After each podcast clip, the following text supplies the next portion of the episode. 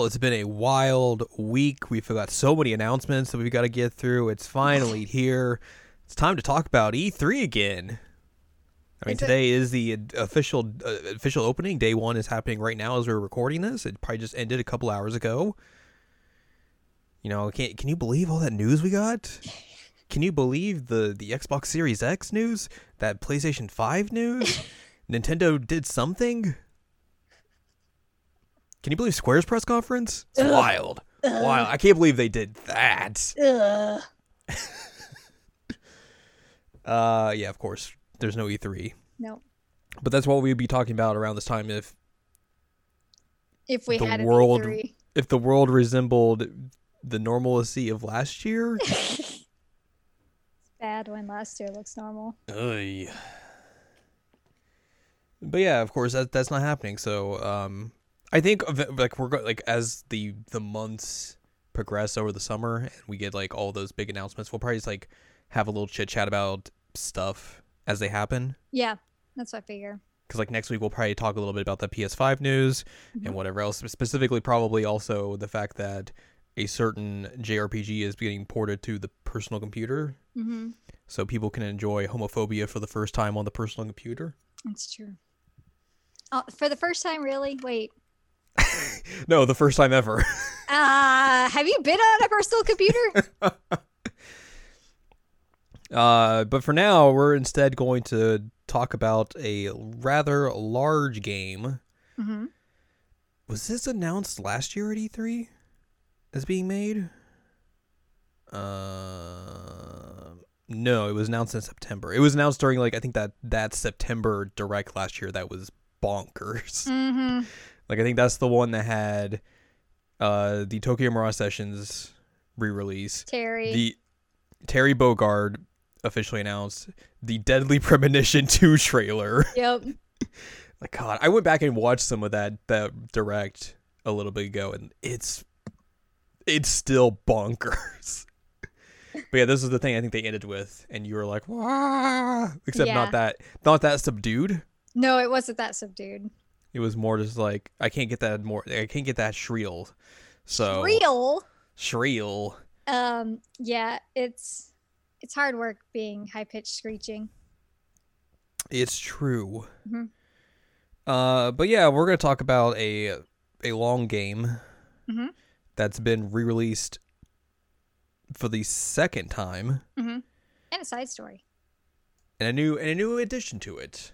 Uh, that is Xenoblade Chronicles. Mhm.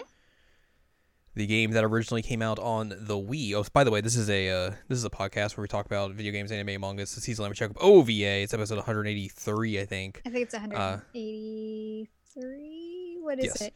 Okay. 83. Uh, I'm Jared. That's Doc Howe and Ladium. Hello. Hello. I forgot to, to set us up there. You're good. Uh, yes, Xenoblade Chronicles. It's a game that came out like 10 years ago. yeah, it uh, came out in Japan 2010. uh, tomorrow is the the literal 10 year anniversary of this game coming out in Japan. So as we're Oh. recording this, so it'll be this past Wednesday. Holy moly. Uh, it came out in on June 10th, 2010 for the Wii in Japan, August 19th, 2011 for European regions, August 1st, sep- or September 1st, excuse me, 2011 in Australia, and April 6th, 2012 in North America, which is a weird thing. Well, it was after it wasn't going to be localized here.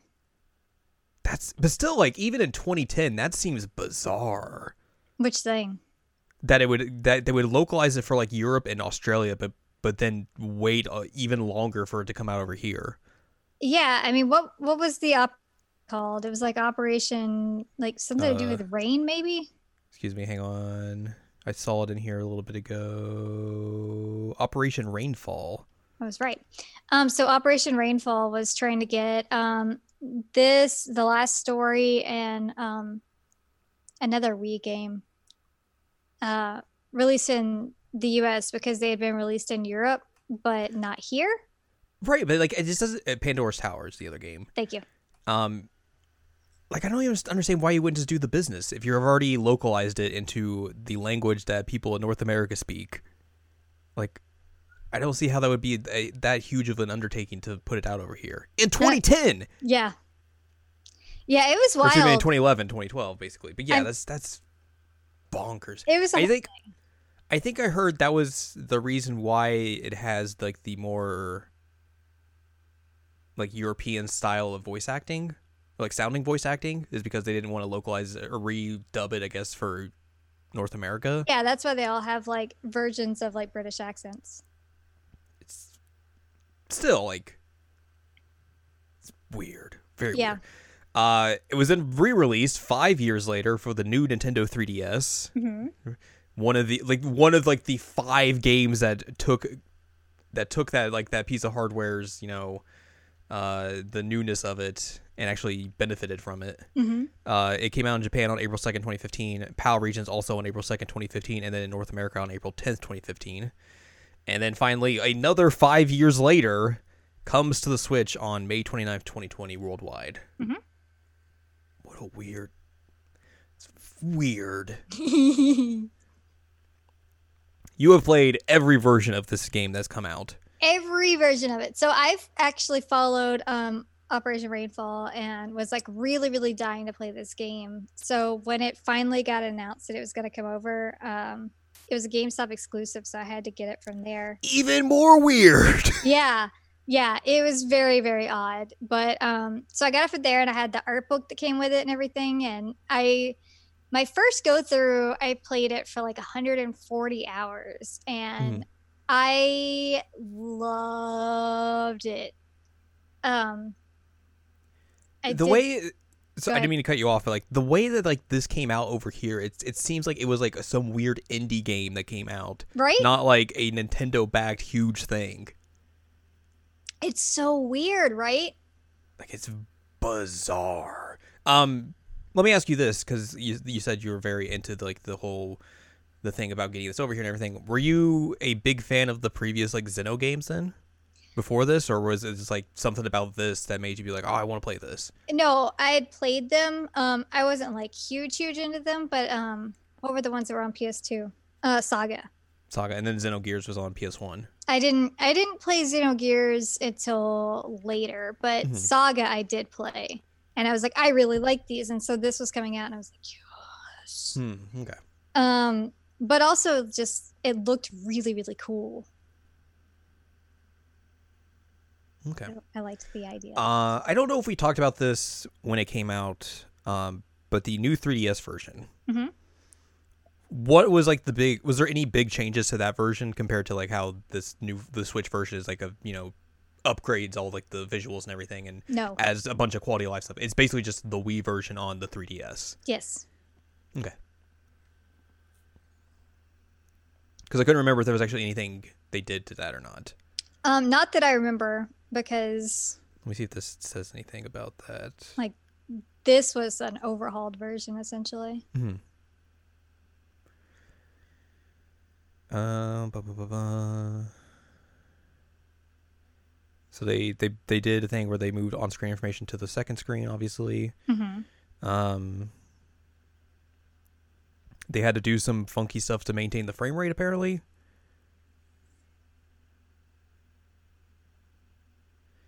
and I guess like a, the big problem was getting the scale of the game down to small.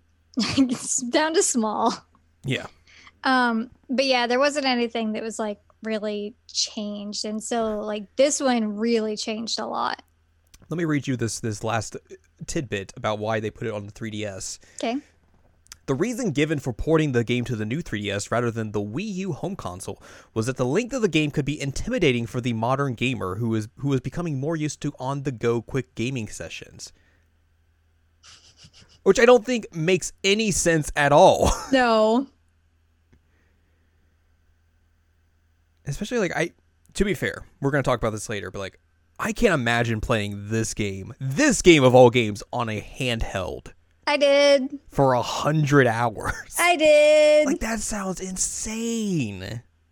Some have said that about me. Oh boy. But it, but I mean they they put that game on the 3DS, even though it was like like I said like one of five games that like took advantage of the new 3DS hardware. Mhm. And it was it was also like a new 3DS exclusive because you cannot play it on the older systems Nope. because God that was that was dumb. The new 3DS, the 3DS, a fantastic console. New 3DS, stupid, absolutely stupid. Uh, anyways, let's talk a little bit about the development about this game because there's a lot because there's a lot of paragraphs about this. All right, cool. Let's do it. Uh, Xenoblade Chronicles is developed by Japanese development company Monolith Soft, with Tetsuya Takahashi forming the original concept and serving as the game's executive director. Director. Takahashi had previously worked in the 1990s on Xenogears, then on the Xenosaga trilogy after founding Monolith Soft in 1999. Um, because Xenogears was a Square game, right? Yes. Mhm. Yes. Yeah, it was supposed to be Final Fantasy VII. Huh. I'm not joking. It was. I'm, That I'm was- not saying you aren't. That's that's the weird thing. It was originally supposed to be Final Fantasy VII. They're like, actually, let's make that its own thing. Xenosaga was intended to be a six-part series, but low commercial performances forced the planned Xenosaga series to be hal- halved. Excuse me. After these events, the entire development team was in a state of low morale. The initial concept for Xenoblade Chronicles of people living on the bodies of gigantic gods came to Takahashi in June 2006. Struck by his idea, he immediately committed it to paper and showed the draft to other senior staff who were favorably impressed. One of them, an executive called executive called executive named. That's probably the better way to put that. Uh, Yasuyuki Han thought it would be a good it would make a good 3D model and brought materials to create it. Construction began in July. During during this period, younger staff acted as models so that Takahashi could establish which p- parts of the gods' bodies could be used as habitable and navigable environments in various poses. That's cool. Uh, we need you to come over here and just do this, hold this pose for three hours. Well, I'm looking at the picture of this thing, and that's wild. Yeah. Uh, after the model's construction, Takahashi decided to combine the model's concept with an unrelated story idea, which became the basis for a new game after positive feedback from staff. Takahashi later said that one of the main reasons for developing the game was to bolster team morale after the commercial failure of the Xenosaga games. The team first showed their proposal to Nintendo prior to the first development stages of Disaster Day of Crisis. Uh, development began over four years prior to its release, with the first prototypes for the game being developed in April 2007. It was at this point that co-director Genki Yokota was brought in by Nintendo to handle any system-related issues due to his previous experience with RPGs. After being contacted or contracted regarding both Xenoblade Chronicles and fellow Wii JRPG The Last Story, head of Nintendo's licensing department Shinji Hatano said that the game games should be made for a wide audience and using a romanticist approach. Takahashi was involved in every aspect of the game's development from its initial concept to the debugging stage. At the beginning of the development, the game was said to be a standalone title unrelated to the Xeno series, bearing the title Monado, the beginning of the world. Mm-hmm. I Later, remember that that's a funky name. Later, then Nintendo president Satoru Iwata had the title changed to its current one to honor both Takahashi's previous titles and the effort he was investing in Xenoblade Chronicles.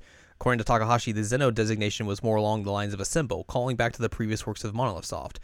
When describing the title's meaning, Takahashi described Xeno as meaning different nature or uniqueness, while the blade part was closely tied to the narrative, particularly the game's ending. A key element of the game for Takashi was creating an ideal balance between gameplay and story, s- something that he felt was lacking in other JRPGs, which focused too much on story. Takahashi's previous experiences with the Xenosaga games and Baten Kaitos Eternal Wings and the Lost Ocean that's a mouthful of a title, which had been called out for being old fashioned when compared to other RPGs of the day, influenced his work in this regard.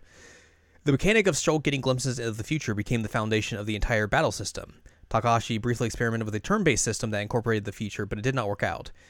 In a separate issue, Takahashi decided against a transition between the environment and battle areas. He felt as such a transition would negatively infe- interrupt the flow of gameplay. Good call. The game the game features a fully open world which was described by Takashi as overwhelming like an R- MMO like an MMORPG, describing the world size as being roughly equivalent to the Japanese archipelago.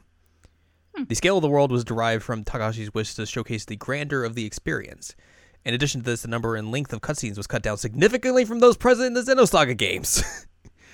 With Takashi considering such a development method as having become a dead end, the wish for an expansive world also became tied up with the wish to reward players for exploration, which entailed the creation, creating of huge amount of content creation such as items and accessories. The gameplay was influenced both by previous Japanese RPGs and Western RPGs. When the team ran into difficulties, Takashi went into Nintendo in a deflated state to suggest numerous means of meeting the game's projected deadline. Yamagami rejected all of Takahashi's proposals and instead insisted the team persist with their vision, saying he would persuade Nintendo to continue supporting them. It's a weird way to end the development. Uh, It is. I like how he's like, "Oh, I wanted to make a new JRPG kind of battle." It's like, "Dog, you were just influenced by MMOs. Just say that. Yep, yep. That's it. you don't have to sugarcoat it."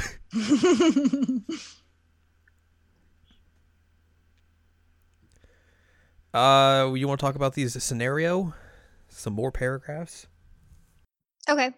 Wait, I'll are we talking about the story or is this something different? This is the scenario. It's in the development. So probably the story.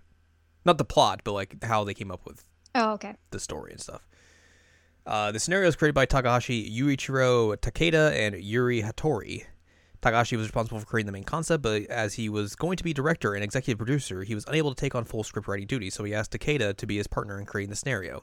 Takeda was a writer for anime who had previously collaborated with Takahashi on adaptations on adaptations of his of the first Xenosaga game, in addition to writing the script for Xenosaga 1 2, the Nintendo DS remake of Xenosaga, and its sequel. Takahashi deliberately chose someone outside the video game industry as he wanted a different perspective on the story's pacing. Ugh. Hattori was brought in during the early development stages due to her experience okay? scenarios for Nintendo games. Yeah. Which enabled her to look at Takahashi and Takeda's scenario from an, object- an objective viewpoint.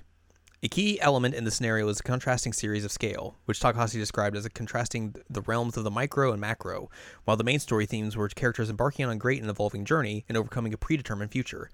Despite multi- multiple fantasy elements, Xenoblade Chronicles is based within a science fiction premise, although such elements were kept low key during the first part of the game. Not low key. Mm-hmm.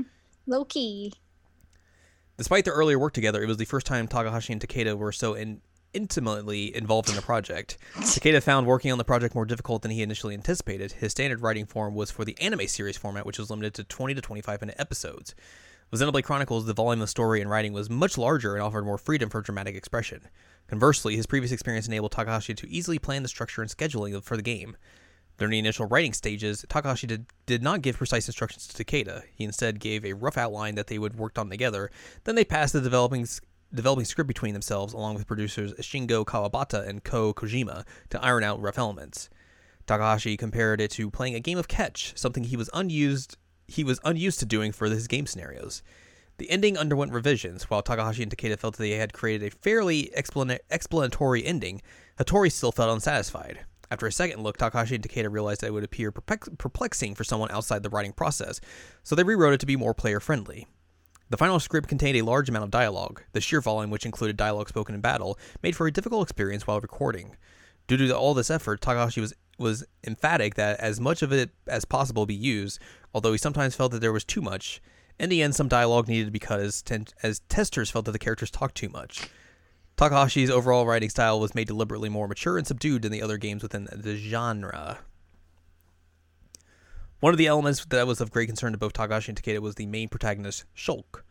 Takahashi had noticed in the majority of RPGs, the main protagonist was too easily was all too easily disliked, even if other characters became fan favorites.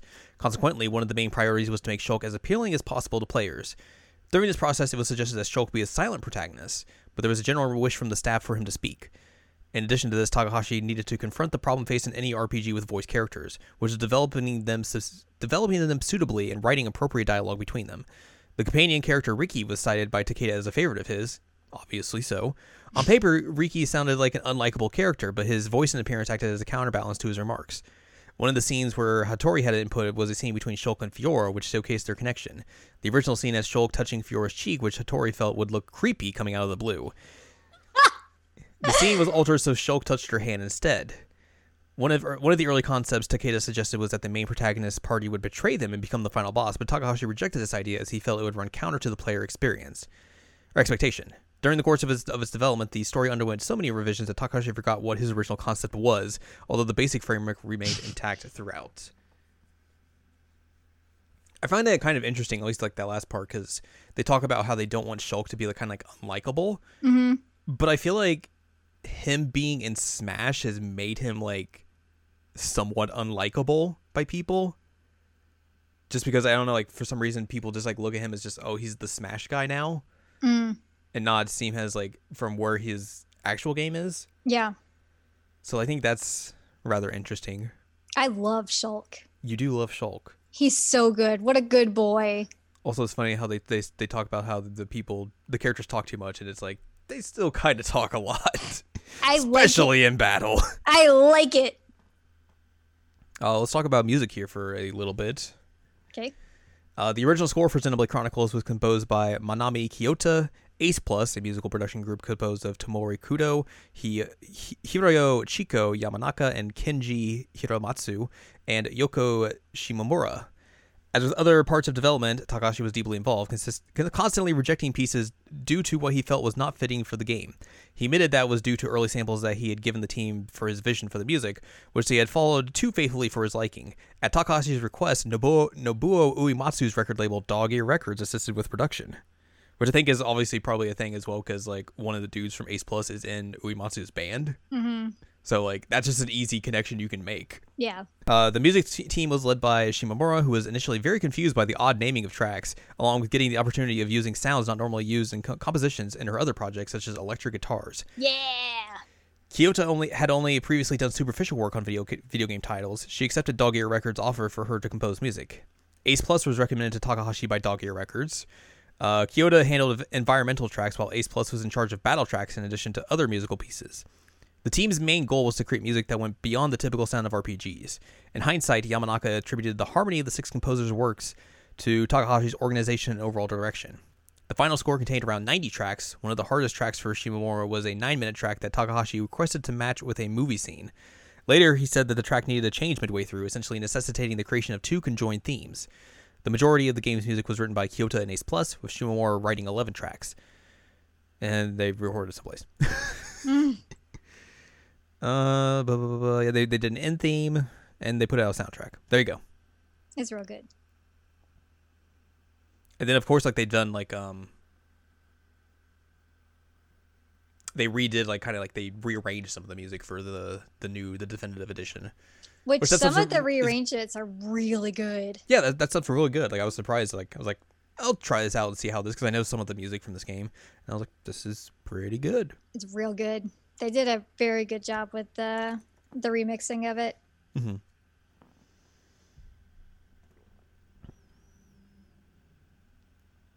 So yeah, Xenoblade Chronicles.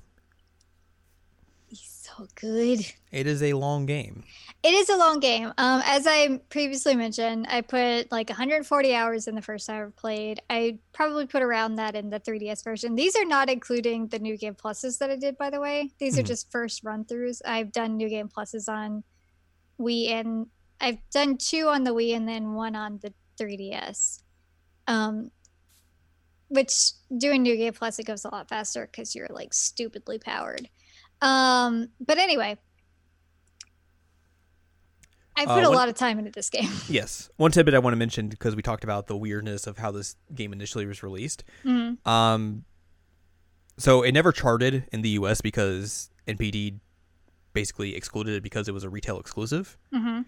However, someone from an investment banking firm said that it was probably one of the best-selling games in the U.S. during April 2012 Nice. when it came out. Uh, basically selling as well alongside of games like Mass Effect 3 Nice. and then also uh, apparently in a later interview um, it was made mention that the game sold much better in the west than it did in japan which makes all of the weirdness around the release all the more baffling Yep. Yep. Like- it's like why it's, it's it, like obviously in hindsight it's just like why would they do that but like now it's just like I mean, back back then they probably they they probably didn't know they're like i don't know this jrpg this is gonna really sell on the wii the the console obviously that sold gangbusters in the us Mhm. but because of like you know families and everything but then it, it- they they sell it at gamestop of all places and it still is like selling as much as a game as a huge game like mass effect 3 which is being sold everywhere Mhm. that's outlandish Well deserved. It's very ridiculous. Um so yeah. Oh man i didn't realize all the stuff that's in the the uh there's a on the stage in smash. Oh Riki he's a, an assist trophy. I want to get i want to play smash just to play as Riki.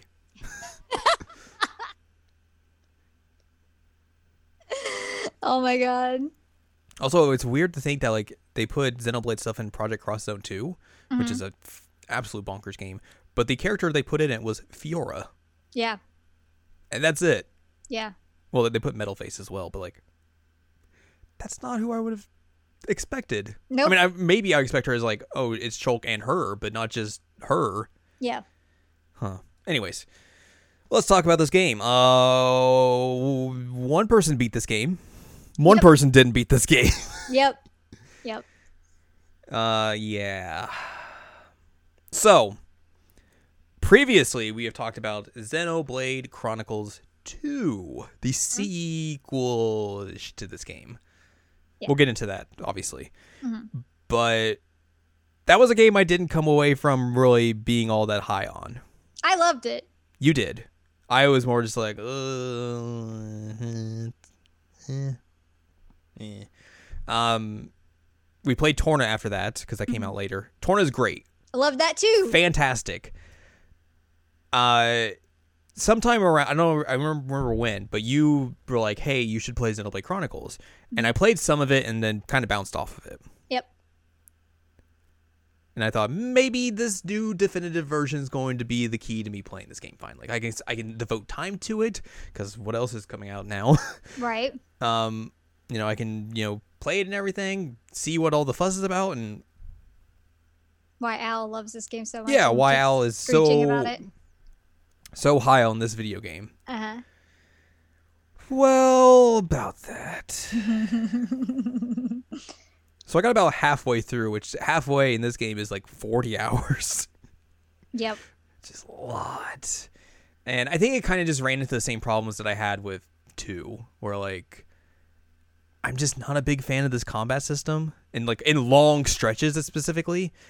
Um, like I just, it's just I just get kind of bored of it because it's just a lot of just doing the same thing repeatedly, repeatedly. Um,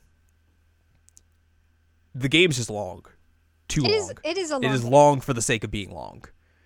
Um, and I think that brings up a lot of just like pacing issues that this game has, where like you will have like big story beats, and then it'll be like, okay, well, you're gonna go like seven hours without seeing any story because you're gonna be doing side quests and all this stuff, which I think would work better if I liked the side quests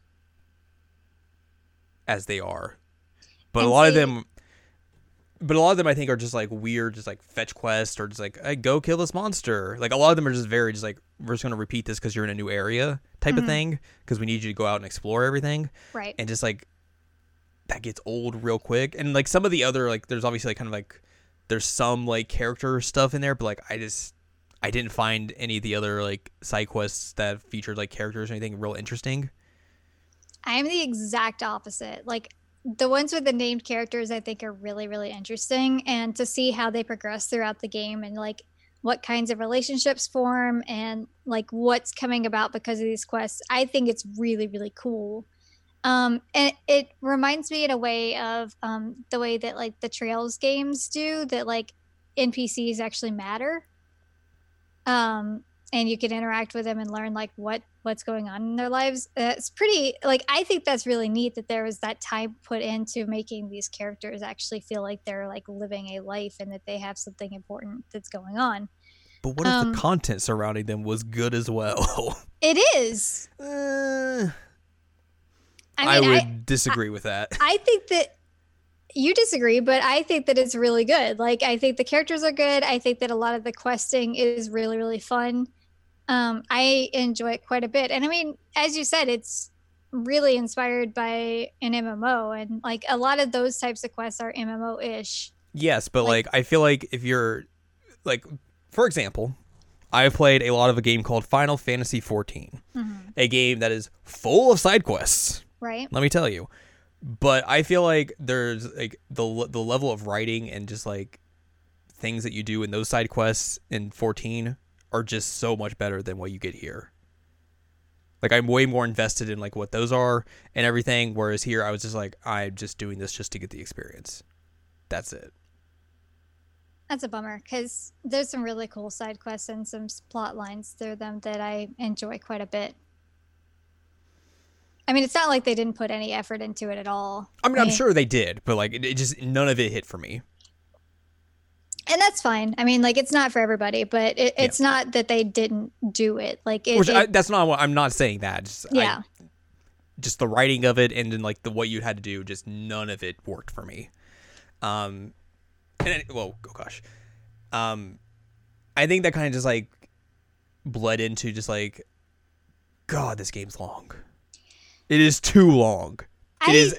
I think. I think it just it does not work as like you have to do like all these side quests just to do story, which you don't have to. You don't se. have to. It, it it helps you with like if you want to be like leveled to a certain degree, but like Mhm. it's a lot. The It's side so quests are not required. They're not. They're not. They're not. But like the, the way I would play this game is I do not want to have to deal with like grinding. Mhm. And this is a way to supplement the grinding. It would be either do it, do those all those side quests or grind. And I would definitely want to do those side quests instead. But like even then just like I feel like you could have just like lessened the amount of side quests that you have to do or that that are at least offered to you. Um and that would probably alleviate a lot of this. Um, but it just it makes the pacing of the game just slow to a crawl, and like that was just a huge bummer. Uh, and it basically just like it really just burnt me out on playing this game. Yeah, I don't I don't agree though. Um because like one of the great things about this game is the exploration element of it and that includes like exploring the places where you are like in terms of going to new new cities and meeting the people. Like that what that if is a form you could explore and you could move faster? You can. Quick step. barely move faster. That that doesn't do a whole lot. It like it minutely raises your movement speed. Like you move so slow, and these areas are so huge. Like it takes so long just to get from point A to point B. Like at some point, if you're if you're basically aping all like MMO stuff to create this game, because essentially that's what they were doing, making a single player MMO. Mhm. Why can you not have a mount to make movement speed a little bit better? What would the mount be? I don't know. What are those like weird um the thingies that were in the epilogue that the one town had that they're like that they turned bad because they got the stuff happened to them. The thingies in the epilogue. They were like four-legged little monsters, but then they were tamed by the village and they were helping out. the Armus? Yeah, those. You could just have like one of those.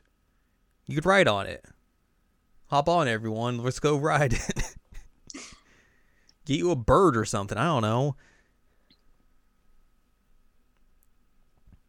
Like I feel like that would just it would definitely just be al- alleviate a, a problem that can easily come up. It's just like God, you're just moving so slow, and I don't want to move so slow. It's it's, it's frustrating how slow you move in that game. There are actually times that I had to take off my quick steps because I had to move like very slowly to get through like certain terrain.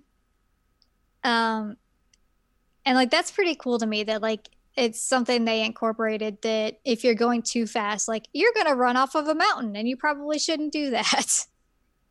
um but yeah, I, I I really enjoy just like walking around and exploring. So, You see that mountain? You can go there. I mean, yeah It'll take you a half hour to get there. I mean, it would take you a while to get to anything in Breath of the Wild too. Mm, I feel, no. Well, you have mounts in Breath of the Wild. You can alleviate that problem. yeah, you can get a horse, but exactly. Problem solved. You can get a horse.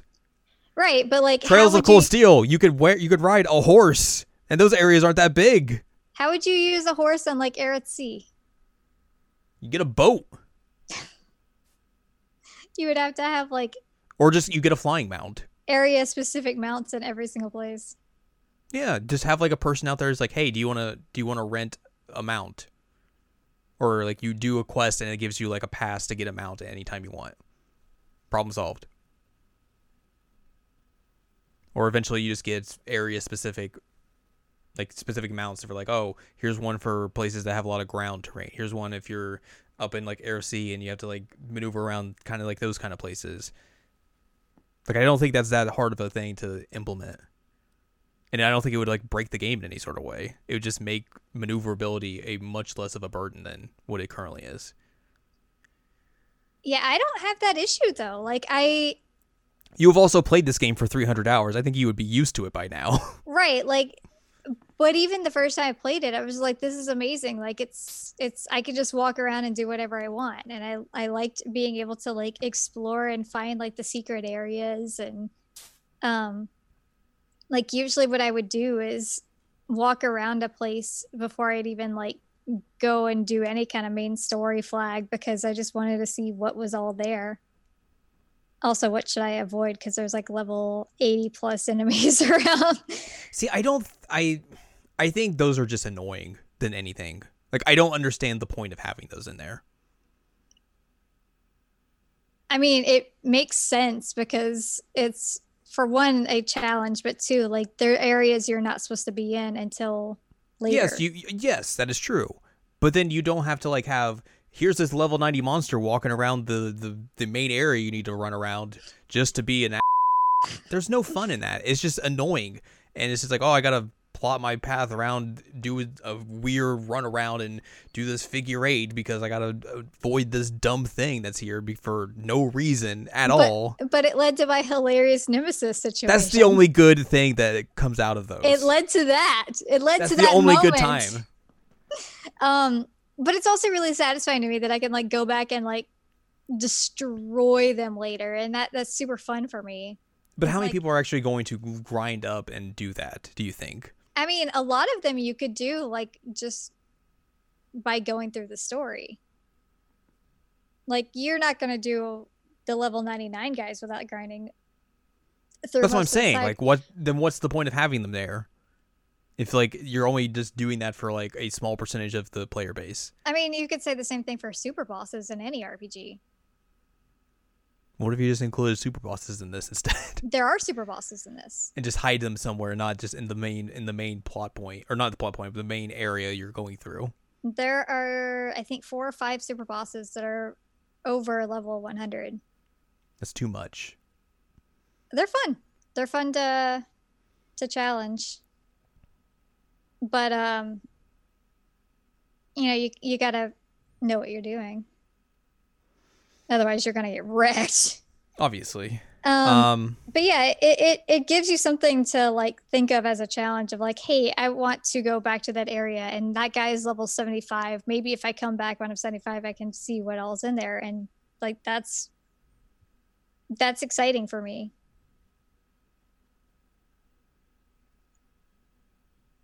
Not for me.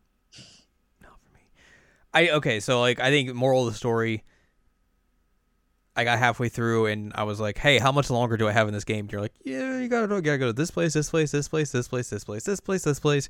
And I was like, "That's another forty to fifty hours, isn't it?" And you're probably you're like, "Yeah." I was like, "Nope, I'm good. I'm good. I'm done." Uh, this game's long for the sake of being long. It is a problem that just RPGs have in general. Like this is the same problem Persona Five had. This is the same problem Danganronpa V3 had. Like you don't have to make a, game just extraordinarily long just to pad things out for the player to play it for a long period of time. Um, and I think with the amount of story that's in there, like there's 10 hours of cutscene stories, of stories cutscenes essentially that are like main plot point per se. That's what 10% of the whole entire game you're getting just story cutscenes? Like that seems like a huge mismatch of what's going on there. Like that makes it seem like the story is very short, but like it's a hundred hour game. It shouldn't be like that minimal. But you're also getting stuff that's not all in cutscenes. Yeah, bad quests. No, not all bad quests. Like you're, you there's a lot of story that you're gonna build up through like talking to characters and like not having just straight up cutscenes. Um, like the, there's a lot of world building that happens in xenoblade and that's part of what makes it so great is like how alive this world feels um which is fantastic. But um i don't i don't see this having the same issue of padding as like persona 5 like i that, cannot that, understand how you can't see that. Because like everywhere is extremely relevant to what's going on and it didn't feel like it just dragged on for me. Like it was like okay this is where i need to go. This is part of this story. Like everything felt like it had some kind of necessary piece look you could say that obviously the areas you're going to are very like prominent towards the plot point. Mm-hmm. it felt like a drag going to every single area because i knew i was going to literally sit there for seven hours doing side quests and nothing else. Okay but that's you which makes it seem like it is a very poorly paced game. I disagree. I do not agree with your disagreement. um I mean, you have to know what's going on, or else like you're. I know what's what going on, but like I just I'm not having I'm I feel like I'm just like sitting here doing nothing while I could be doing the story, but then I'm going to be hit with be like by being under leveled at some point because I'm trying to mainline this or rush the story then. And then I'm going to do 14 hours of side quests and I'm going to really hate myself. I mean, we personally know several people who have like streamlined this and beat it much quicker than I did. But like okay, so the problem with that for me is that that was how I played this game originally. Mm-hmm. and it made me bounce off super quick because I, I was just constantly underleveled and getting frustrated with the game. Mm-hmm. So I, I would not be able to play this game streamlined. Like that's just not an option for me. Game's too long. It's not too long. Xenoblade Chronicles 2 also game too long. Not too long. No, you're no, you cannot say that. I can say that. No. Inaccurate. Not inaccurate. It's no. Xenoblade Chronicles 2 is a game that's far too long for its sake. But that's also, it's it's a worse game than this easily. I, I agree that it's a worse game than this. I easily agree with that part. Um, but I I personally don't think that either of these games are too long. you are indoctrinated. No, I'm not indoctrinated. I just really enjoy this game and what it has to offer. Who are you? Where's Al? Loki, stop taking over Al, Dude, making her is- say bad opinion. this is who I've always been, and you know that. I know. you know this is me. You know how much I love this game. You know how much I love all the questing in it. Like it's it's a very relaxing and fun game for me to play.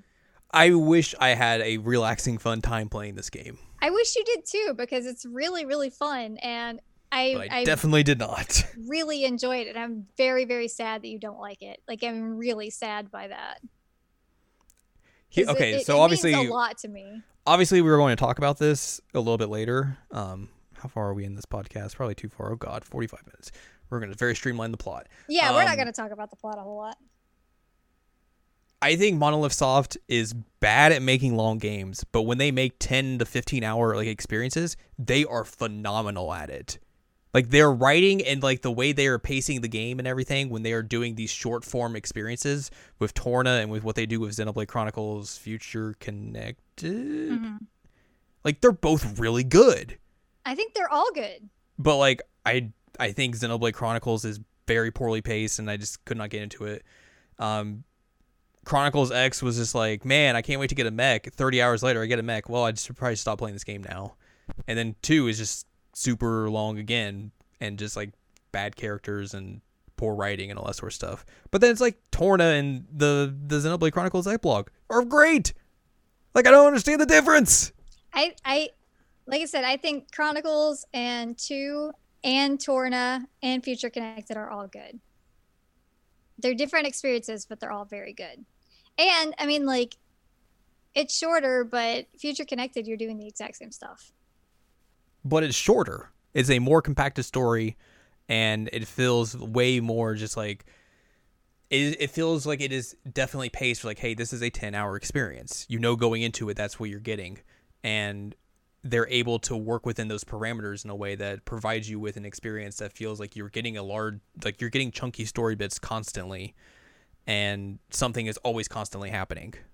But it wouldn't have made any sense unless you had the Xenoblade before it. Totally, yeah, I would not, I will not disagree with that. Obviously, So, like, you can't really say with Torna or Futures Connected that they're like standalone experiences because they no, rely no, no, no, no. heavily on what came before it to understand what's going on. So no, they're clear, not clearly they're not. they're not just truncating like a whole story in 10 hours. They are relying on what's already been told to tell that story. But they are truncating a story into 10 hours. Like this is a specific story we are telling with this experience. Obviously you're going to come in with your own baggage and with your own uh, experience with the other stories but this is a story we are telling for this amount of time and that's it. Like if you had if you had paid like $50 for Futures Connected, you probably would have been real mad. well they wouldn't have probably i mean they probably could. Yeah. but also like i think i got torna on sale as well so I paid full price for Torna, but um if Torna or Future Connected was a twenty dollar experience, and I knew what happened throughout Xenoblade Chronicles, I think that would be easily a worthwhile purchase. I would be completely happy with it.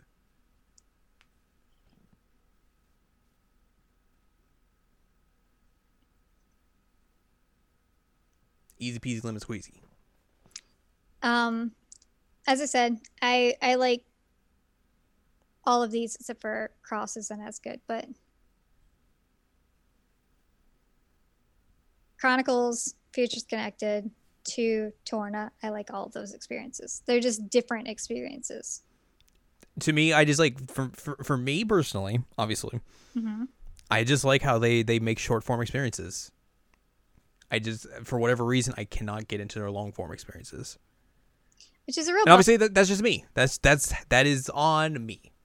I completely understand that. But like it, it feels like such a weird divide that like I can get into like their one experience, but like this other experience is like it's just not for me at all.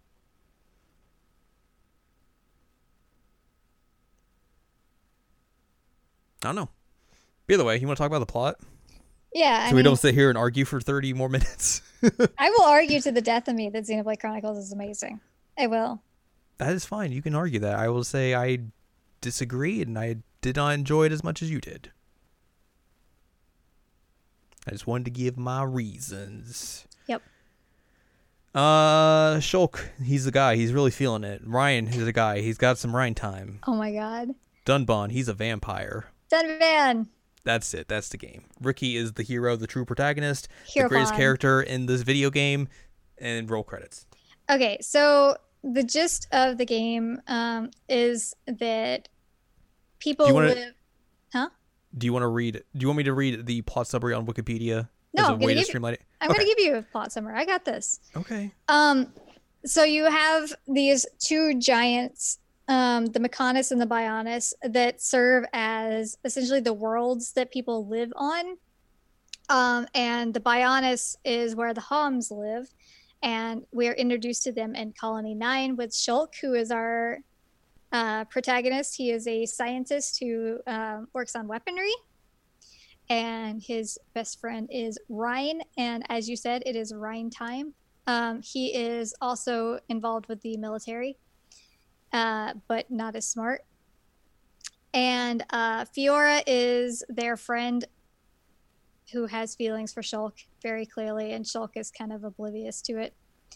And Dunban is uh, her older brother by many, many years, and he was also the hero of Sword Valley, which was a battle that took place a year prior where um, the Mechon who live on Mechonis attacked the Bionis and um, he wielded the Monado, which did a lot of damage to his arm. So Shulk has been um, essentially researching the Monado to figure out like how it works and why it did what it did. Um, and things happen and- eventually Colony 9 is attacked by the Mechon If your Um, dies. Yeah, spoiler alert, Fiora dies. Fiora is killed by Metalface, which um, Shulk gets the Monado, is able to see the future and tries to prevent things from happening, but um, fails and also learns that the Monado doesn't seem to work on Metalface for some reason. Uh, so after Fiora dies, they go on a revenge quest, essentially. Um, you pick up some some people on the way. Um, Sharla is one. Uh, Colony Six was attacked by uh, by the Mechon, and so she is also really out for some revenge and wants to find out what happened to her fiance, um, Gadolt. And uh, also, you get to rebuild Colony Six, which is really fun. I like that part. It was really fun. And then it got to a part where it was like, hey, you got to grind for these items. I was like, oh. What items did you have to grind for? I don't remember. I don't remember if it was a it was like a person in the colony who was like, "Hey, get me these items," and it was like it was just one of those where you had to like fight enemies and then hope and pray it drops for you. And I was like, I don't want to do this. it was like it was also like, give me like nine of these items. I was like, oh, Hey, you want to know a secret to that? That um, involves your favorite character. What? Uh, Riki has a an ability called Yoink, Yoink. and Yoink ups the uh, the rate of What? those silver and gold chest dropping. Glad the game told me this. It did in the uh, skill tree. Who has time to read the skill tree of characters you aren't using? You're supposed to connect them so that you can use all the abilities to the best of your advantage.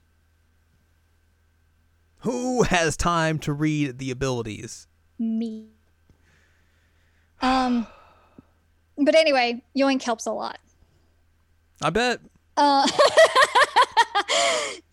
um, so as we're w- working our way up the Bionis, um, Shulk gets visions that he has to go to essentially like the head of the Bionis.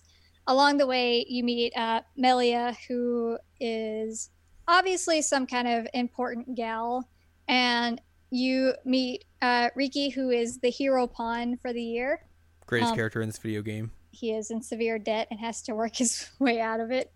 Um, and eventually, you're able to work your way up to Eretz to Alcamoth, find out that Melia is the crown princess of Alcamoth. Also, she is um, High Entia, which means that she is birdish Oi. Oi. Um, and Shulk keeps seeing visions in Prison Island, which is the Bionis head, um, of the Emperor dying and him fighting with uh, the Mechon, the metal face, and a silver um, face. Um, all that happens. Emperor dies. Uh, you also find out that hey, Fiora's alive. She is piloting the silver Mechon, um, but she doesn't remember you at all. Also, I forgot to mention that we picked up Dunban along the way. He dresses like a vampire. Yeah, he's a vampire man. Um, Unless you make him naked. I made him naked the whole time. He, okay. Again, with the skill tree, um, there's an ability that like completely makes him broken with his agility if he's naked. Um, and you you can put him in like swim trunks and everything, and that counts as naked. Uh, so like you straight up put the dude in like swim trunks and no shirt and like flippy floppies, and he just like can't be hit. It's fantastic. Um, naked Dunban's the only way to go, guys, for the record. And that's the thing is that I played this so much that I know how to break things like this. Of course. Um. So yeah, uh, they have decided they're going to take this to Mechonis. Um, they take Sword Valley again, get to uh, Galahad Fortress. Sword Valley. A valley is not made of swords, but it's on it's on a sword, but it's it's on not a like sword. there's not just like a bunch of swords just hanging out there. Very disappointing. It is on a sword. Everything's named after like body parts and like parts of the the bodies of Who is the, living on the Bionis?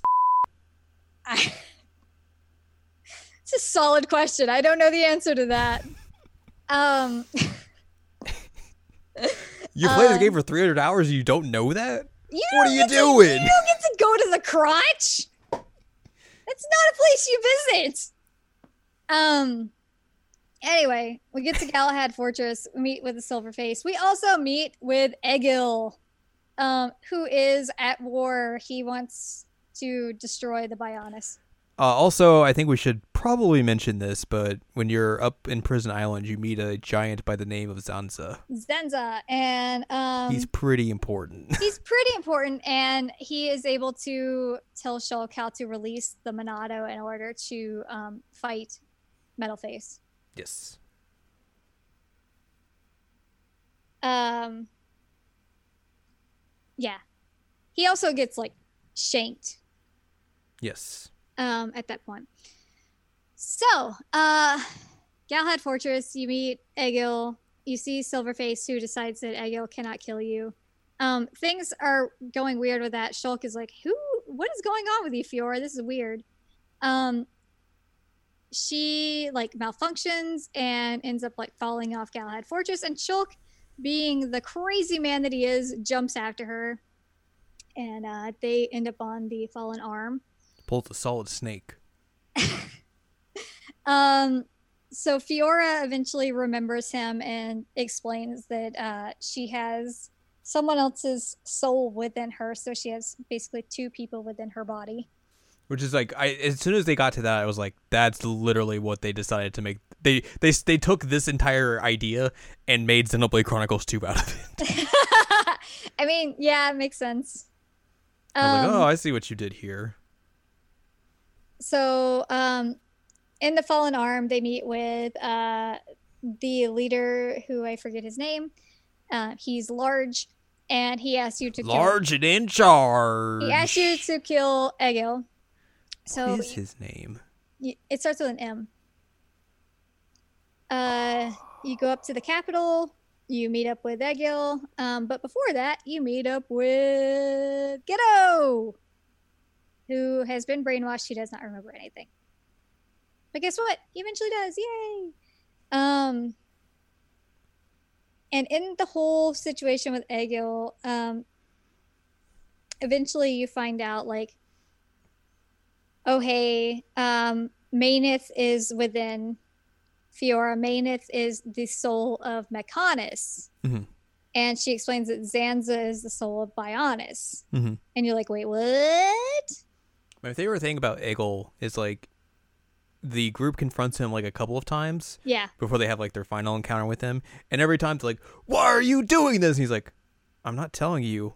Buzz off. Yeah, he's he's Get not out of here." not interested in giving you his villain di- uh, monologue. He does I mean, not eventually care. he does, but like, eventually just- he does, but I really appreciate the fact that they're like, "Here's this villain who's just like, I'm not gonna tell you what I'm trying to do. Like, I don't care if you want to know. Get out of here, you weirdos." goodbye.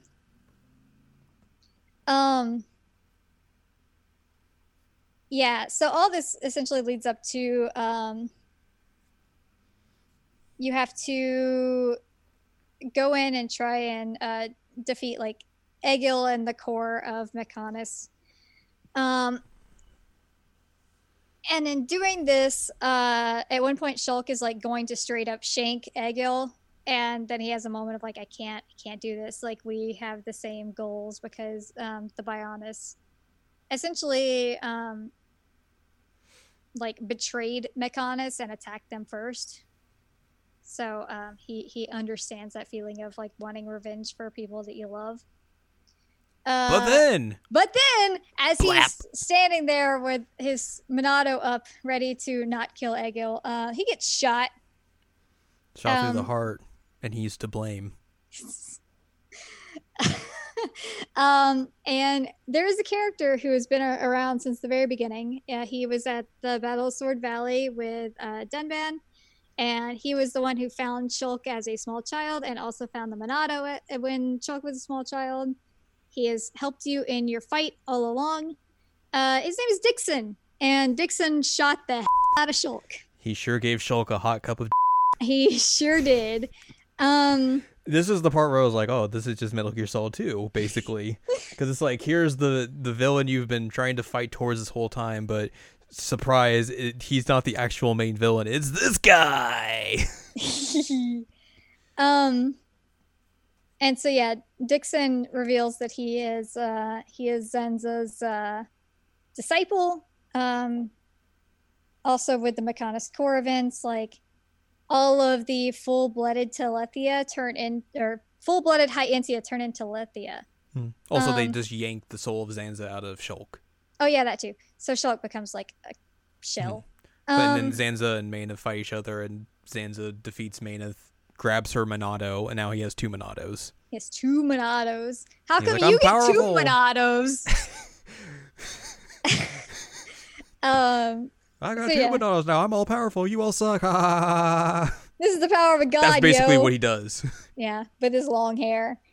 Um, and so there's a lot of just chaos happening at this point, and Shulk is like floating around in space trying to figure out like what's Mhm. going on. And there's this guy who's been hanging around named Alvis. He's the Kingdom Hearts man. He is, um, and Alvis he- shows by up. that I mean he's not in Kingdom Hearts, but he just looks like he came straight out of Kingdom Hearts. yeah, his, his design's pretty Kingdom Hearts ish. uh, he shows up and is like, "What are you doing? Like, you know, you can go back, right? Like, you are separate from Zanza." Mhm. Uh, and eventually, Shulk realizes, like, "Yep, all right, I can do that." Um, so he is able to go back to his body. Um, that Reyn luckily is able to carry back. Yeah, he's like boy. he's just like comatose essentially Mhm. from this point until he eventually decides to wake up again. Alvis is a weird character. Like I don't think I still understand fully like what he was doing this whole time. Like cuz like obviously we learned that he beca- he's aligned with Zanza. He's what Yeah. he's lived Dickson and all them. Yeah. But like at the same time he's undermining Zanza. Yes. It's that dude's just everywhere. He is the revolver ocelot of this video game. Um, Zanza, uh, Zan, Zanza. Alvis is kind of like chaos in a sense, but um, yeah. The best way to think about this is that he he was uh, allied with Zanza because of his true nature.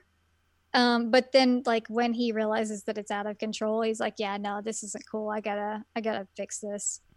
Um, which his true nature is hilarious, but um, he he ends up relating more to Shulk in a, in a way than he does uh, Zanza at this Mhm. point.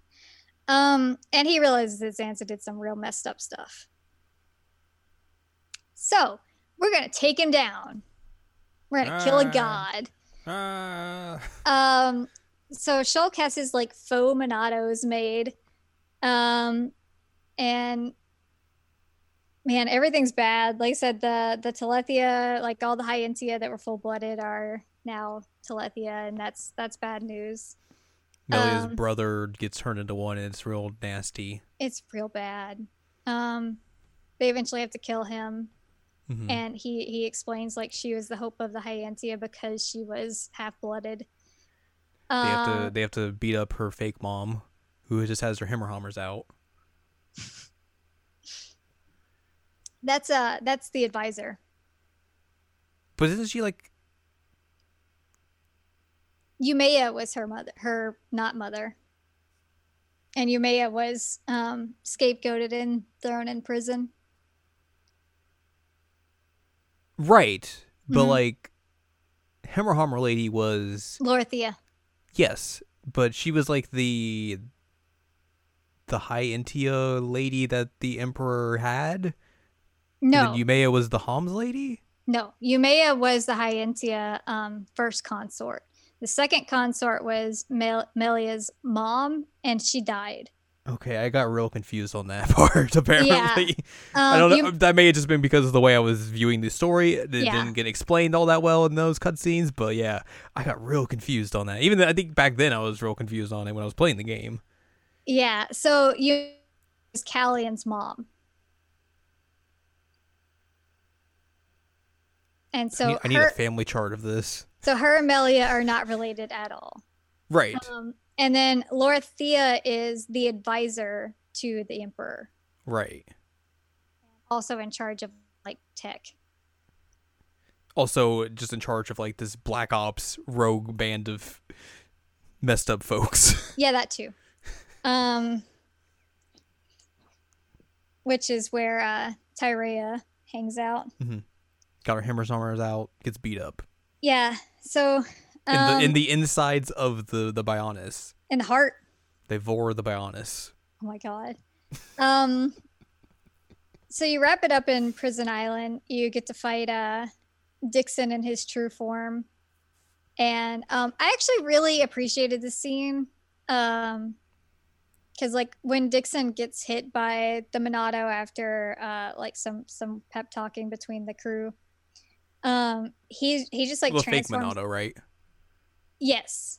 Um, but he's like, yeah, you can't do anything without your Monado, and then he's able to actually hit him, and Mhm. he he transforms back to his regular self, and is like, you know what, I'm done. I'm not. I'm not gonna-" I I also really like that just because like he's like, no, I'm good, I'm good. I you, you go whatever, I don't care. Mhm. And like, he's he's like, I'm not a martyr for this. mhm. and like he just like, I'm not gonna give you the satisfaction of feeling like you beat me. but then he dies. He, he does, but like I just like the idea that like he he basically lures them into this false sense of security. Like, oh, we- we'll be fine. He's just injured and everything. Yep. But his true intentions are like, I don't want you to feel like you have victory over me. Yep. Like, screw you. He he says like so the student suppressed the master since Shulk Mm-hmm. was essentially like his his kid for lack of a better word like he Yeah. raised him um but he does not want them to see him die so he Mm-hmm. just like goes and chills in the corner with a cigarette and um I thought when that cigar fall fell, it was gonna like land right on his and it was gonna set his on fire. why would it like, "Oh, no." that? I don't know. It was like the way it was falling. I was like, oh, that's gonna hurt. But it just fell on the Um, ground. but uh Fiora's like yeah his wounds and they're like yeah we, we just got to keep going man but i i really like that scene i think it's a good way to wrap up Dickson's Mhm. story I I completely agree. um, I really enjoyed that part as well. I like it a lot and so then uh you go through and time to go to space Do they, okay. So obviously Shulk has been in space because he had his weird existential moment of trying to figure out his real self. uh-huh And I think this was where I was like, man, did they just turn this into did they just copy Final Fantasy VII at some points here? But like how do they get to space? i mean that's where the transporter takes them so that they can fight Okay. zanza I didn't realize they took a transporter. It was more just like, hey, we beat Dickson and now we're in space for me.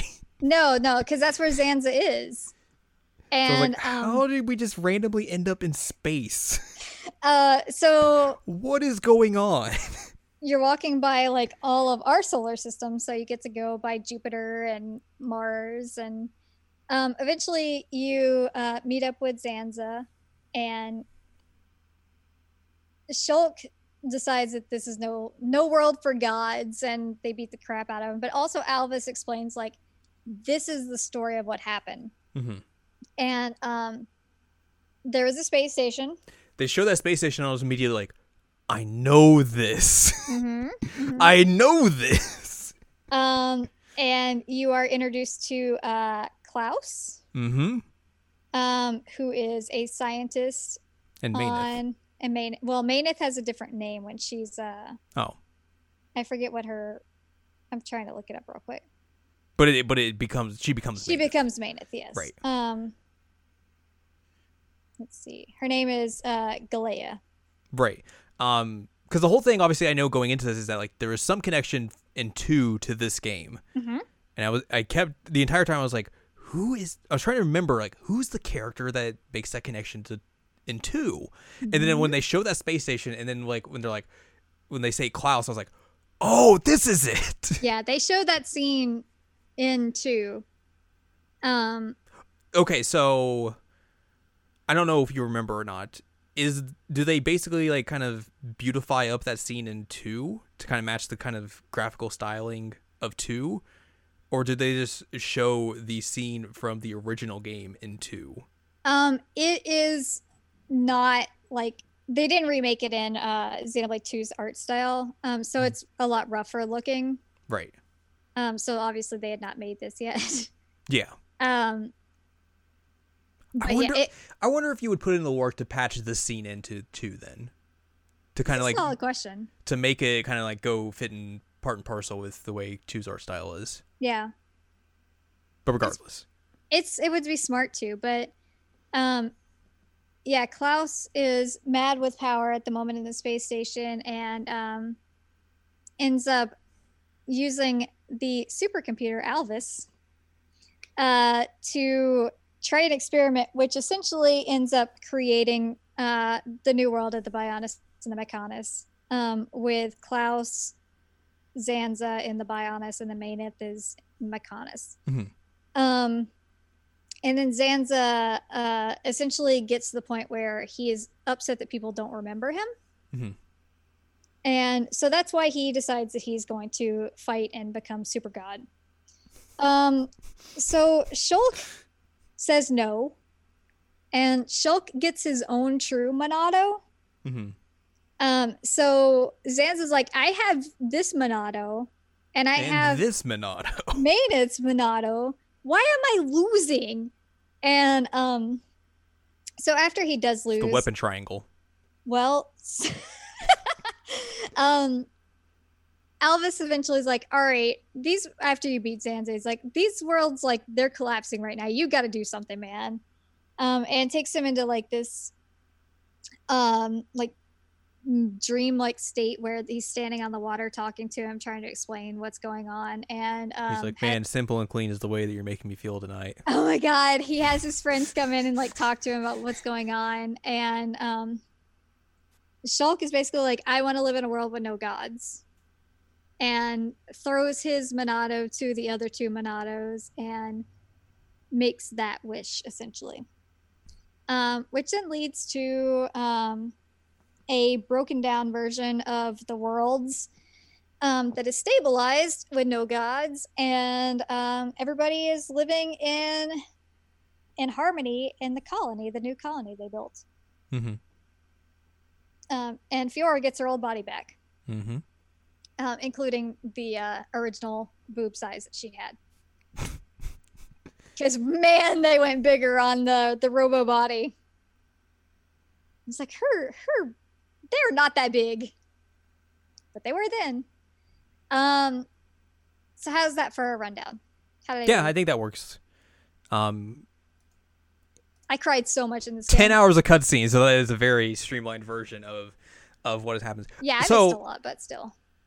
So like obviously I basically picked up like halfway. I, I watched five hours of cutscenes essentially. Mhm. Um, I think the story is, is is fine. Like I, I enjoyed what they do with the story and everything. Like what they do in like the back half of it and all that sort of stuff. Like, um, I found it to be enjoyable. Um, I thought it did some interesting things. It did went some places I wasn't expecting it to. Mhm. Um, yeah, I thought it was perfectly fine. Like, I wish it was in a game that I enjoyed playing more, and it wasn't hundred hours that you have to go through to see all of that. But like, yeah, I think like the story is really is is really okay, right? Really Yeah. all right, really all right. I love that story. I think it's really great. Um, also, like out of the message of no gods. I think Future Connected does. So let's talk about Future Connected a little bit. Okay. Um, I will say real think- quick that like the connection at the end where Shulk is saying like he doesn't want a world with gods right before they they defeat Zanza like or before they fight him that is word for word in Xenoblade 2 when Mhm. you're talking with Klaus so it's because he just somehow is able to get warped into this other world yeah dimensional stuff stuff. It's time dimension stuff. That, Um, yeah. But it, that's why I freaked out when I was playing 2 I was like oh my god this is amazing hmm uh, anyway so future connected I think Future Um, Connected does a a smart thing by basically making the focus on Melia because at the end, by the end of Xenoblade Chronicles, like she essentially is going to become the leader of the High Entia. Mhm. I mean, she already kind of is, but yeah but like Um, nobody knows it right. But also, like, I don't think her as a character would have been ready for that by that point. No, I agree. And, you know, she's just gone through a lot of trauma, Mhm. um, like a lot of trauma.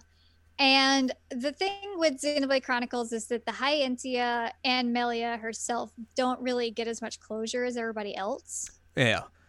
Um, so this was very satisfying for me to actually get some form of closure for her Mhm. and for the High Entia.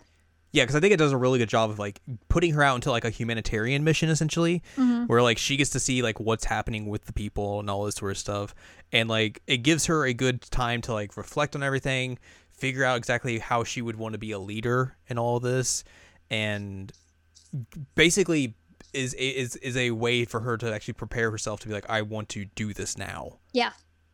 Yeah, it Like, gives her confidence in her Mhm. leadership. Yeah. Um, we get some good good backstory with Riki's kids. Yo, so that's something I did not expect from this is that like two of the playable characters are uh, Riki's kids. So you get his adopted son and his uh and um throughout the game you get like little tidbits of like Riki's character Mm-hmm. and I was like, holy crap, like this is So excited. really fun to like learn more about who he is because like he's kind of played off as like the the jokey character. Yeah, he's the comedic relief essentially. Yeah, and so like to find out like all these really great things that he's done for other people was like, wow, that's really cool actually. Like I was yeah, like I was real excited when like they first showed up because like Riki was like my favorite character coming out of this game. Riki's great. He's really Uh, good, and I was like, oh heck yeah, let's spend time with his kids. That's great.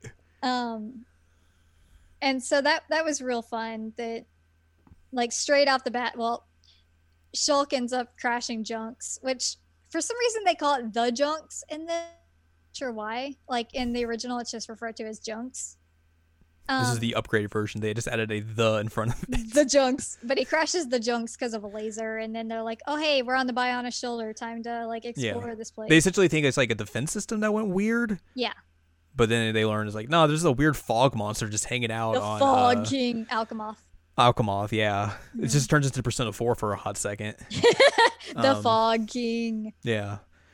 Uh, essentially, you, you go around the the Bionis' shoulder. You you see these two uh, different uh, villages that have kind of propped up. One is like full of High Entia that were basically Like a defense force. they were a defense force that kind of like were you know up uprooted from their home and everything, Mhm. uh, and had to basically live here now because they've been trying to fight the Fog King and nothing can fight it or Also, they, nothing they are doing. Yeah, they have some racist tendencies, especially the one guy. Yeah, yeah. Like the whole reason that they leave the other town to live there Mm-hmm. is because um, they're they're really not happy that the the, the Machina are Mhm. over in the other town. Yeah. Uh, eventually, you find you go to uh, Alchemy, uh, Alcamoth, Alcamoth. um, and like you you see like what's actually happening there. Yo, I just want to say before we talk about that, like seeing Alcamoth in this state was super cool and very Mhm. sad. Like being able to explore it and see like the grass all grown up and the 2 Mm-hmm. um, escalators broken down. Like, oh my god, it was so cool. Also, I think uh, Kino is like, no one has been keep, keeping track of, or keeping care of the lawn here. Nene says that. Nene Oh, it's says Nene. it. Uh, Nene's Neither like, one of them says it. somebody hasn't been keeping the ground. The groundskeeper hasn't been working. Yeah. It was great. And Millie's like, nope, no, they haven't. Um. So yeah, they go and check out this this fog king and see this rift. hmm Also, they find a kid there. Oh yeah, uh, Teal'c. You find him there, who's like been basically trying to research a way to bring to the teleth or transform the Telethia back into High Entia. Yes, so that's a quest that you get after Mechonis Core because his mom turns into a Telethia. Hmm. Um, and so if you go and hang out at um, the ether plant um, at Eryth Sea, um, first you have to like rescue him, but um, eventually he will say like, "Hey, I was working with my mentor who is now also a Telethia. He told me that there are some research records um, in the uh, the tomb. Could you get those for me? Because i really need to research how to get my mom back.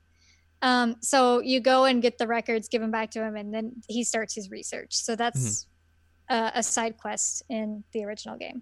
See, I didn't know that. I thought he was just a character they put in this. nope he's Um, in the original game and um, you know he, he's real traumatized but also is like you know i gotta fix it i gotta do this um, you know I, I had i had mentorship i can do it Gotcha.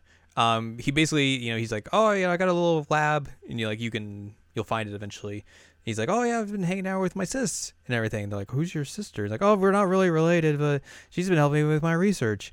And then you eventually go and see him, and you find Tyrea's there. tyrea She's the one who's been helping him. Like, I was really impressed with like how well they do Tyrea's like babyface turn here, where they basically make her from being the the assassin that she was in one, and they kind of basically kind of start this in one as well. They that one side one. quest, uh, where she has to find her mom, who's a Telethia now. But like they go full bo- full born here of just like we're gonna make you into on the good side here now. We're it gonna was we're really gonna cool yeah, like they fully explore like her and Melia's like relationship and how like you know they, they still feel awkward towards each other, but they realize they have to work together eventually to to see the High Entia kind of come back into prominence and everything, and they fully explore like all of those aspects of It's really cool. what happens between those two, and like it's done incredibly well. And they also like kind of acknowledge like, hey, you know, we're not br- blood related, but Mhm. you're essentially the only family I have left. Yeah.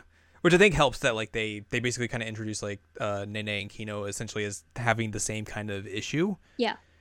And there's like a uh, a quiet moment, which is their their version of heart to hearts because they do a little bit of like gameplay and God, they're so fun. stuff that kind of overhaul stuff. Like you don't have a skill tree in this. They do the quiet moments are heart to hearts, but you don't have to use like affinities or anything. It's just hey, have this character in your or these characters in your party, or At and be far enough in the story.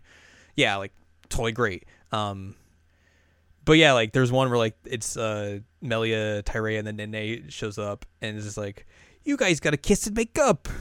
You're sisters now. Or else mom will be just- real mad. and Tyrea just keeps getting mad at her. yep. It's really It's good. dumb and good.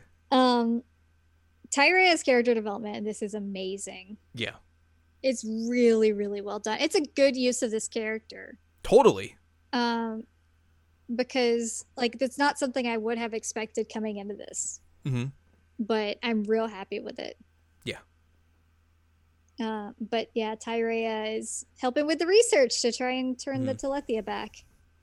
Uh, eventually, our homeboy's house gets blown up, and the research with it from the the main uh half High Entia dude Oh, who's that, just a jerk, and we just sucks. the best part is like he's a scrub, so you just beat him up, and then a, t- a Telethia comes and it's like chases him off, Yep.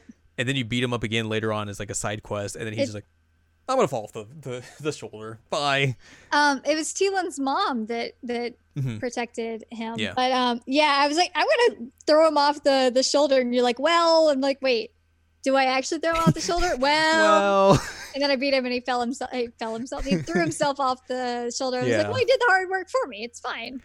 I was kind of glad that like he obviously was kind of set up just to be like a semi antagonist, but like Yeah. he sucked. Yeah, he was It not was good just at his job. Yeah, it was just like, oh, satisfyingly beat him up both times. It's not like just like, oh, now I'm gonna get away because I'm the villain. Like somehow, like sometimes Xenoblade does. Yeah, Um, it's just like, no, you're gonna beat his and then you're gonna go beat his again. yeah, that was great. And then eventually, he's like, I've had my beat too much. I am, I'm done.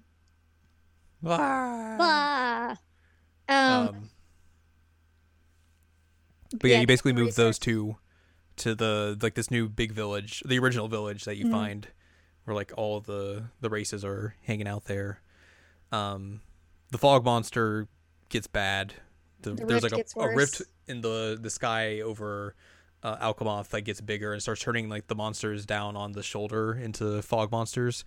So you basically have to protect this village in a variety of ways, and that includes like going and getting the the former soldiers from the other village and having them come here mhm. which uh, that was a really good part for like Melia as Yeah. well because like she basically kind of is like hey I'm, I'm I'm I'm done with your bull you're gonna come help us this is literally what you have been training to do your whole lives you need to do this now Like, are you actually just going to sit here and let them die because Yeah. you're racist? Mhm.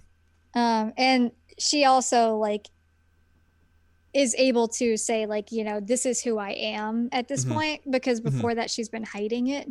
they're like oh god um, uh, so she does that and like there's like it's uh back at the uh, the, the original village like Tyrea is like leading the charge of like defending the gate mhm. to get there and like she's just like she's she's basically on her like last bits of energy and is about to get messed up and then like and is yelling at Melia like, "Come on, get back Yeah. here!" an energy blast like defeats the monster that's in front of her and you see like you see Shulk, Melia, Nene, Kino and then the rest of the the the guard with them. Like slow walking toward her. I was like, "Oh man, this is good." Yep.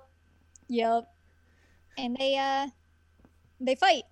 Um one thing I do want to say is that um there are T-Rexes in this that I got to destroy. Look, they again. are those T-Rexes are scrubs compared to the big T-Rex. They They're are. like They're like level they're 70 level 70. They're babies. babies, but it was still very satisfying.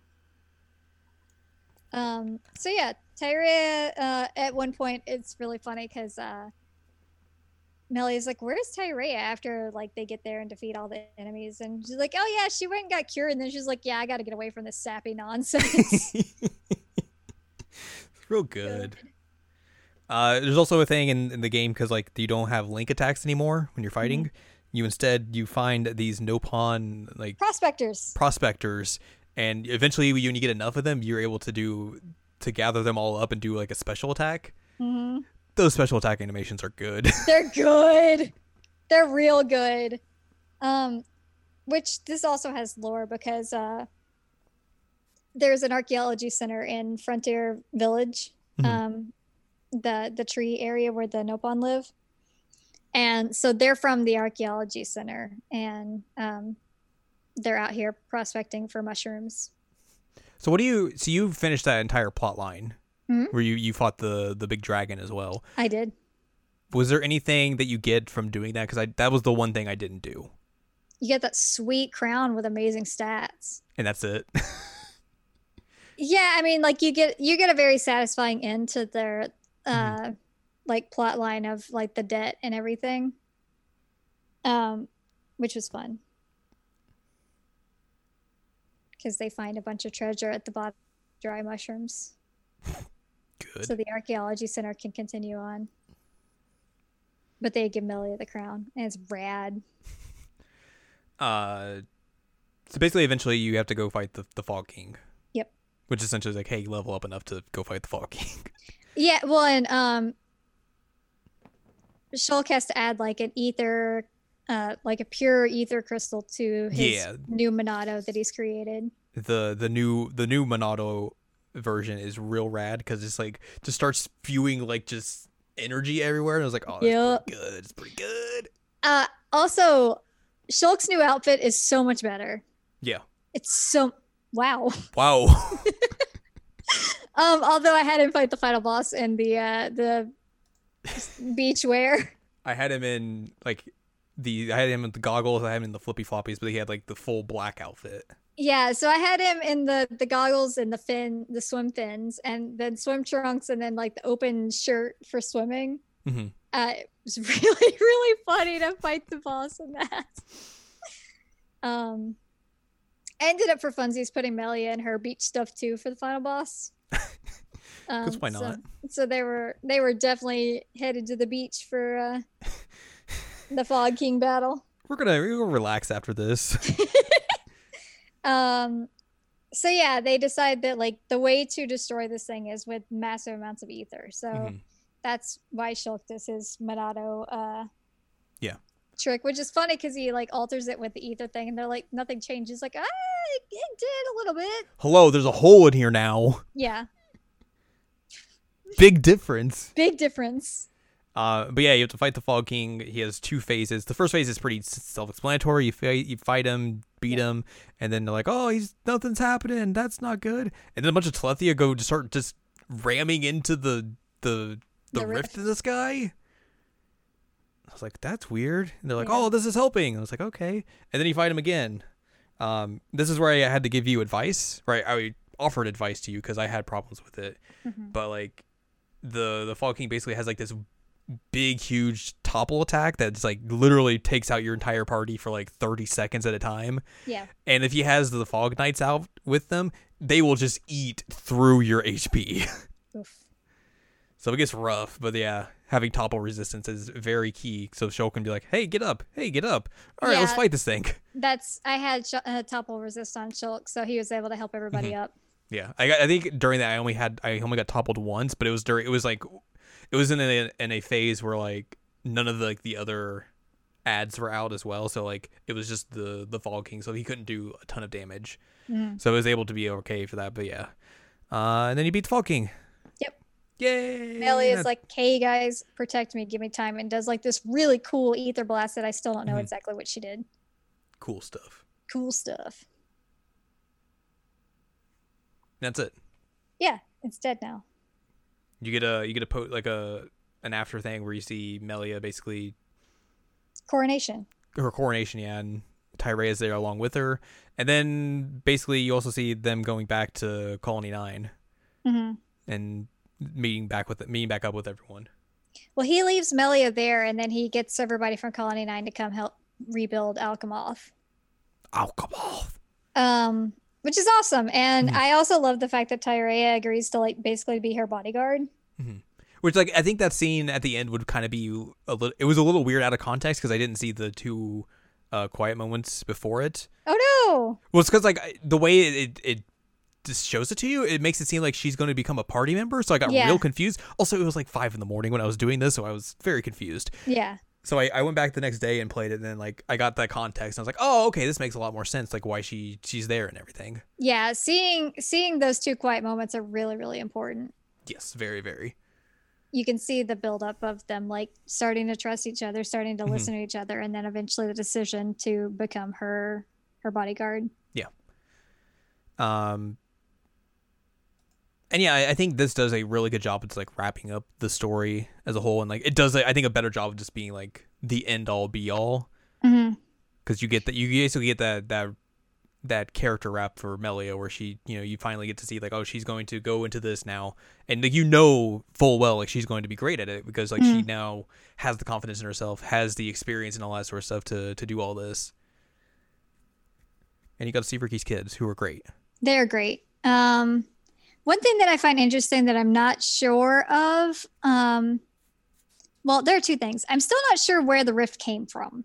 right they kind of just don't Um, explain that They don't explain that. And two, um, the art well, I think they explained that like it's a byproduct of the new world the new world being unstable. Yeah. yeah that's basically all you get Um, the art book basically says like this is important because it's the future of Xenoblade, and I'm like, yes. So like you made mention of that to me, and like that quote kept coming through my head. I was like, okay, so what's the future of Xenoblade after this then? Because like it doesn't really seem like that. It's just right. hey, we're wrapping it up. I was expecting at one point we would see something from two. I was expecting some kind of like new thing that would lead into Mhm. like a. I was expecting like a new thing, or you would see some like hint at something that's happening in two as well. Yeah. While all this is happening. But you don't get either of those, so No, I wonder if that's just- just like a mistranslation or It might be, um, but it. I sent you that quote when I first got the art book, and I'm like, Mhm. huh, that's interesting. But um, that doesn't seem to be the case here. it does not seem to be the case. It mainly just seems like a, a wrap up. Yeah. And it's a fine good, fine one at that. Yeah. Um, it's also really cool that they got Melia's voice actress back because she's like actually like a big important star now. Oh, really? Yeah, like she was in Doctor Who after this. Oh, huh. Um, so she was like one of the companions for Doctor Who. So yeah, like they basically they only really get back like Shulk, Melia, and Tyrea as like Mhm. actual voice characters in this that are like from the original game and everything. So like you see like Reyn, Sharla, But Fiora. not. Dunban at the very end, but yeah, like they're just not voiced. They're just hey, we're here as well still. Hello. Yeah, uh, Jenna Coleman is her name. Hmm. Um, so I was actually kind of shocked that they were able to get her back for that. But that's pretty cool. Yeah. And then like, you know, Adam Howden's been doing Shulk for years now, so He's been really feeling it. he's he's been really feeling it. I love Shulk. He's a good boy. He tries his best. He's a sciencey boy. So yeah, we played Xenoblade. We did. Would you like to hear about what what the uh, the creators feel about the future of Xenoblade? I definitely would. Um.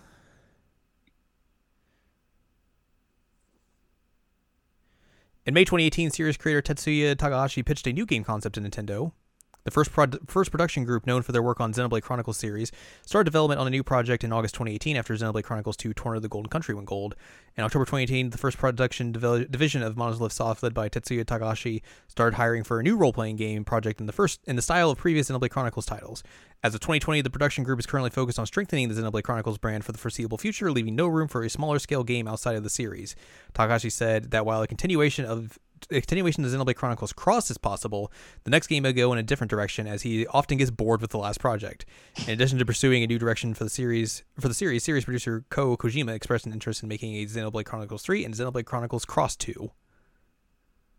So hmm. essentially, who knows? Who knows? Like it could be Chronicles 3 or it could be Xeno blank, Yeah, the new thing.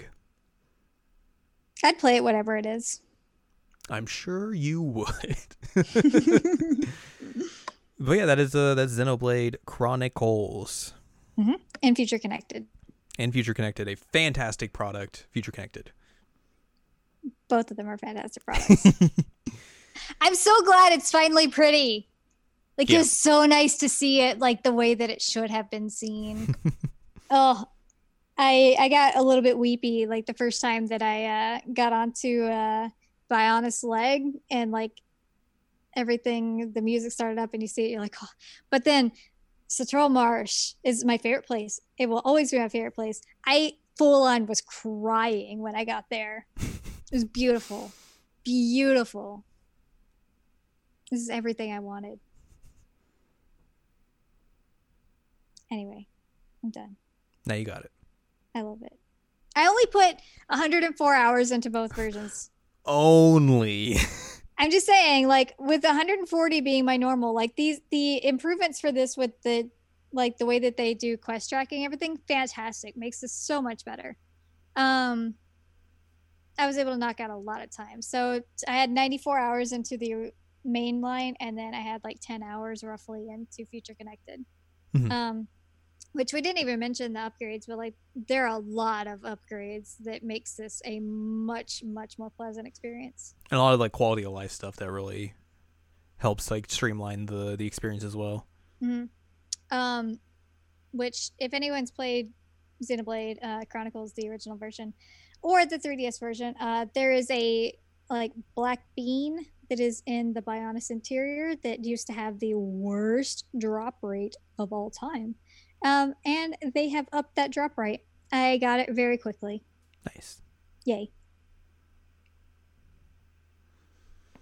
Well, there you go. That's Xenoblade Chronicles. In a nutshell. Yay! What a good game. And that's going to wrap this episode up. Uh huh. So if you'd like more from us, go to seasonalcheckup.com or sec.cool, so where you can find past episodes of this podcast and other podcasts like Seasonal Checkup and Seasonal. Nope, that's this podcast. Jared and I watch. It's the first time I've done it on this podcast, I think. You also find columns reviews on the site as well. If you'd like more from Anladium, go to anladium.com. She's got columns reviews. Find us on Twitter, twitter.com slash anime checkup, and you can support us on Patreon, patreon.com slash SACOVA. Buy us a slice of pizza. Get access to unedited versions of this podcast and bonus episodes as well. Next Mhm. week, we will talk about. No, that's something. I don't know. Get a hot cup of